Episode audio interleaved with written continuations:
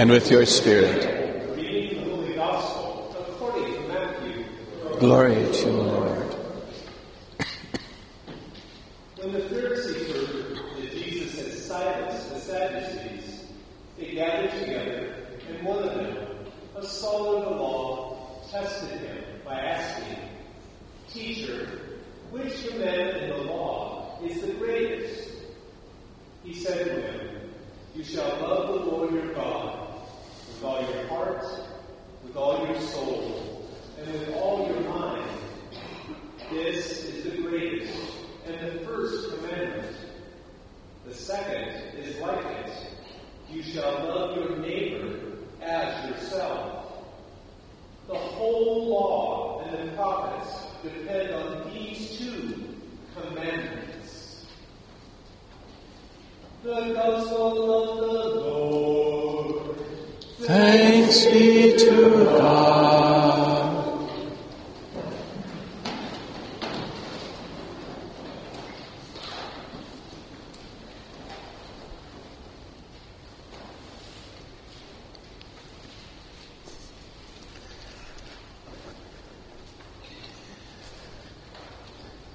So it's uh, one of the best known scenes out of the Old Testament because we see it in paintings and drawings and cartoons and certainly even on in, in big movies.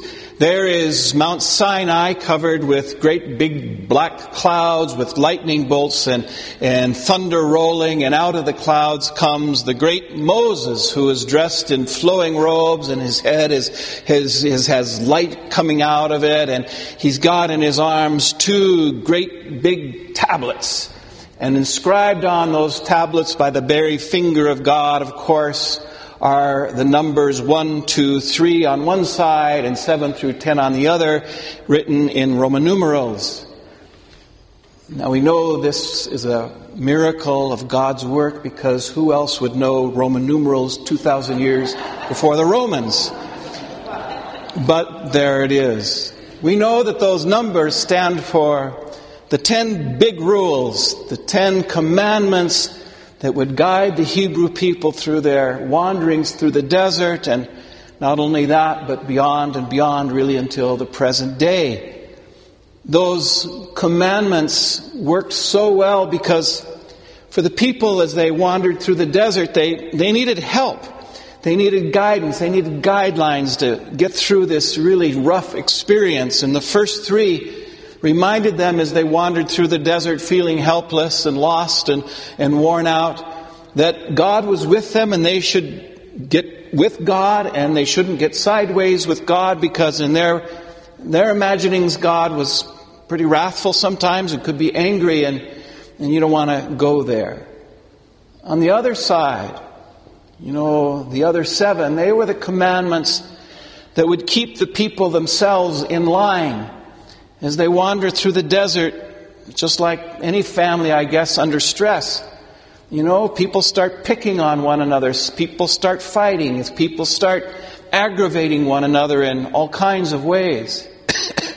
so the seven commandments on the other side of the tablets were meant to keep this family, this tribe together. If you want to stay together, don't be murdering each other. If you want to stay together, don't be, you know, going after other people's wives. Don't be coveting their goods. And most of all, if you want to stay together, honor your father and mother. You know, it was all pretty clear. They're such good commandments that they've endured and, you know, they've, the test of time has proven them to be helpful to all of us. That's why even today, a lot of churches will have these big tablets set in concrete at the door of the church with the numbers on them at least.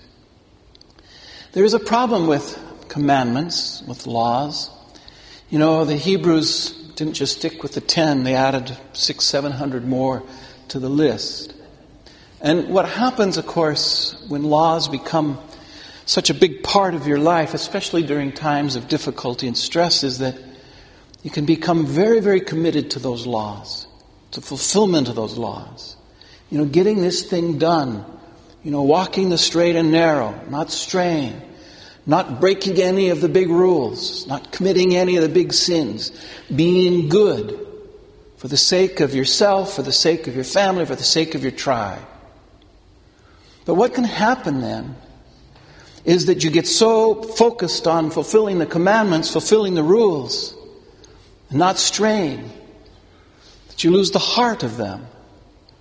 You lose the, the godness in them. They become our own project. They become our own thing. They become our guidelines, our rules, our lives. And what happens when that happens, when the love and the compassion and the godness gets emptied out of them, is that people become, of course, very arrogant. Look how good I am. I'm following all the rules. And they become very judgmental. I'm good. Look at all those bad people over there who aren't following the rules. And that, of course, sets up all kinds of bad things in a community, even as people think they're being so darn good.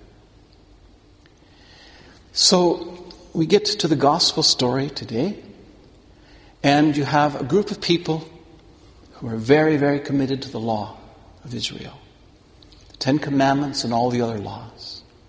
If we could just fulfill these laws, then God will reward us and God will make us great. God will save us from our enemies. The Messiah will come. It'll all be great. But we got to get everybody on board. We got to get everybody following the rules, everybody following the commandments, everybody following the law as perfectly as possible. That's our salvation. And of course, what happens to them, as we know so well from the Gospels, is these, these people, these Pharisees, Sadducees, call them different names, different, different little groups within Israel. They lose the heart of the thing. They lose the compassion within the law, the care, the mercy. They lose the heart of it. They lose the godness of it. It becomes their project, my thing. I'm fulfilling these laws. And of course, as we know, at least for many of them, some of them, the ones we meet in the gospel, they become really pretty arrogant, pretty self righteous, and certainly pretty judgmental. And it's in that spirit that they come to Jesus. Because Jesus obviously is none of those things. And that worries them.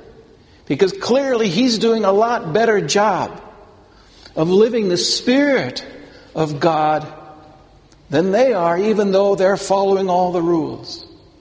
They can't quite figure it out. Jesus stands as a prophet before them, sort of taking the robe off of them and showing them to be the empty followers of the law with no heart inside. And that's pretty intolerable. So they go after him. They go and they meet him. They present to him what seemingly is a very good question. Oh, dear Jesus, we have a lot of laws. We started out with the Ten Commandments, and we've had a lot of laws added on since. And they're really good laws. Can't say any one of them's bad. Nobody should kill. Nobody should fight. Nobody should not honor their parents. Everybody should wash their hands. Everybody should do all the things we're supposed to do as good Jews. But which of these many laws, dear Jesus, is the most important of all? And here's the trap they're setting for Jesus. What they're doing is they're, they're trying to de-prophetize him.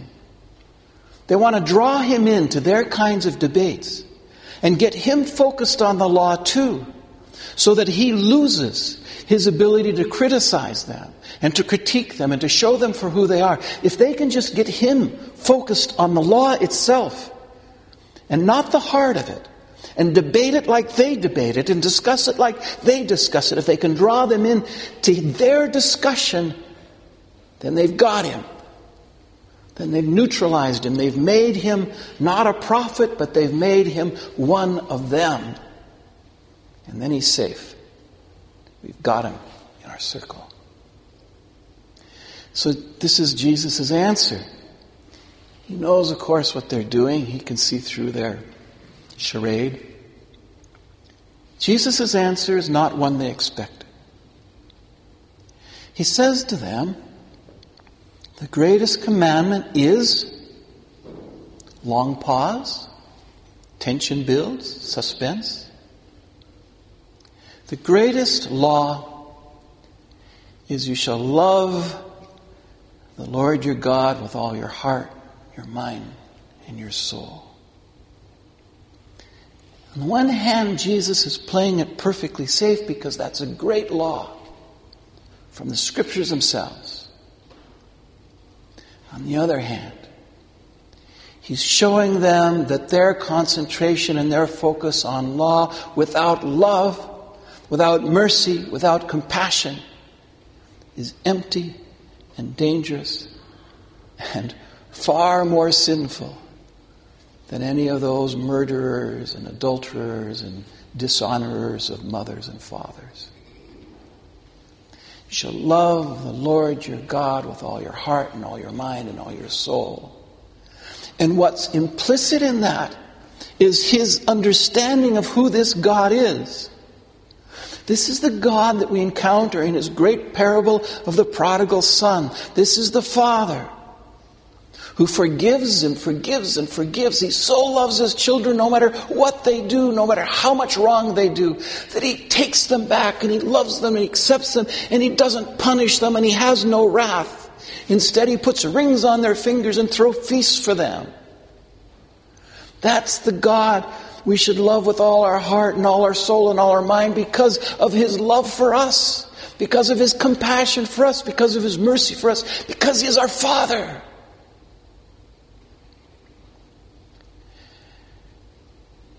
And that's not something those guys have been caring about or thinking about or doing in all their debates and discussions about what is the greatest law of them all. Jesus goes further. He adds what the scriptures add. And you shall love your neighbor as yourself. Why? It's not just a matter of not killing. I'm not sinning. I'm not adultering. I'm not dishonoring parents. I'm not coveting other people's goods. Why don't we do that? Yeah, the laws are clear, but why? Because those people, those people are God's children too. And He loves them just as much as He loves us. And our neighbors are God's children. And those who are outside of our tribe are God's children. And those who we find disgusting are God's children. And those who violate the commandments are God's children. And the alien and the widow and the leper, they're God's children. And therefore we must be compassionate and caring for them. We must love them because they are God's children and that's how God is. And God loves us the same way. We love them. It's not a matter of following the law. Jesus tells these guys it's a matter of love. So, what's the greatest commandment? Jesus. It's so easy. It's so easy if you really know God as one who loves us and cares for us and forgives us and holds us in his arms and puts rings on our fingers and prepares a great feast for us, no matter who we are, no matter where we've been, no matter what paths we've trod, no matter the color of our skin, no matter what frontiers we've crossed, no matter what diseases we have endured, no matter who our parents were. They're God's children. And we are to love God with all our heart and all our mind and all our soul because of His love for all of us. And therefore we love one another with all our heart and all our minds and all our soul.